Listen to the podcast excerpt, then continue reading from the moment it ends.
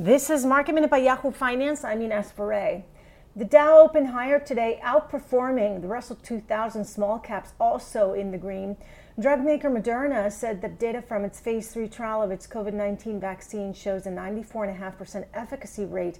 We're seeing a drop in the stay at home plays like Netflix, Zoom, and Peloton, and a rise in reopening trades like travel stocks. Virgin Galactic is down more than 7% after the company said that its next space flight test is now indefinitely delayed because of new COVID 19 restrictions. And Casper Sleep is sliding in early trading after a wider than expected loss for its latest quarter. For more market minute news, head to yahoofinance.com.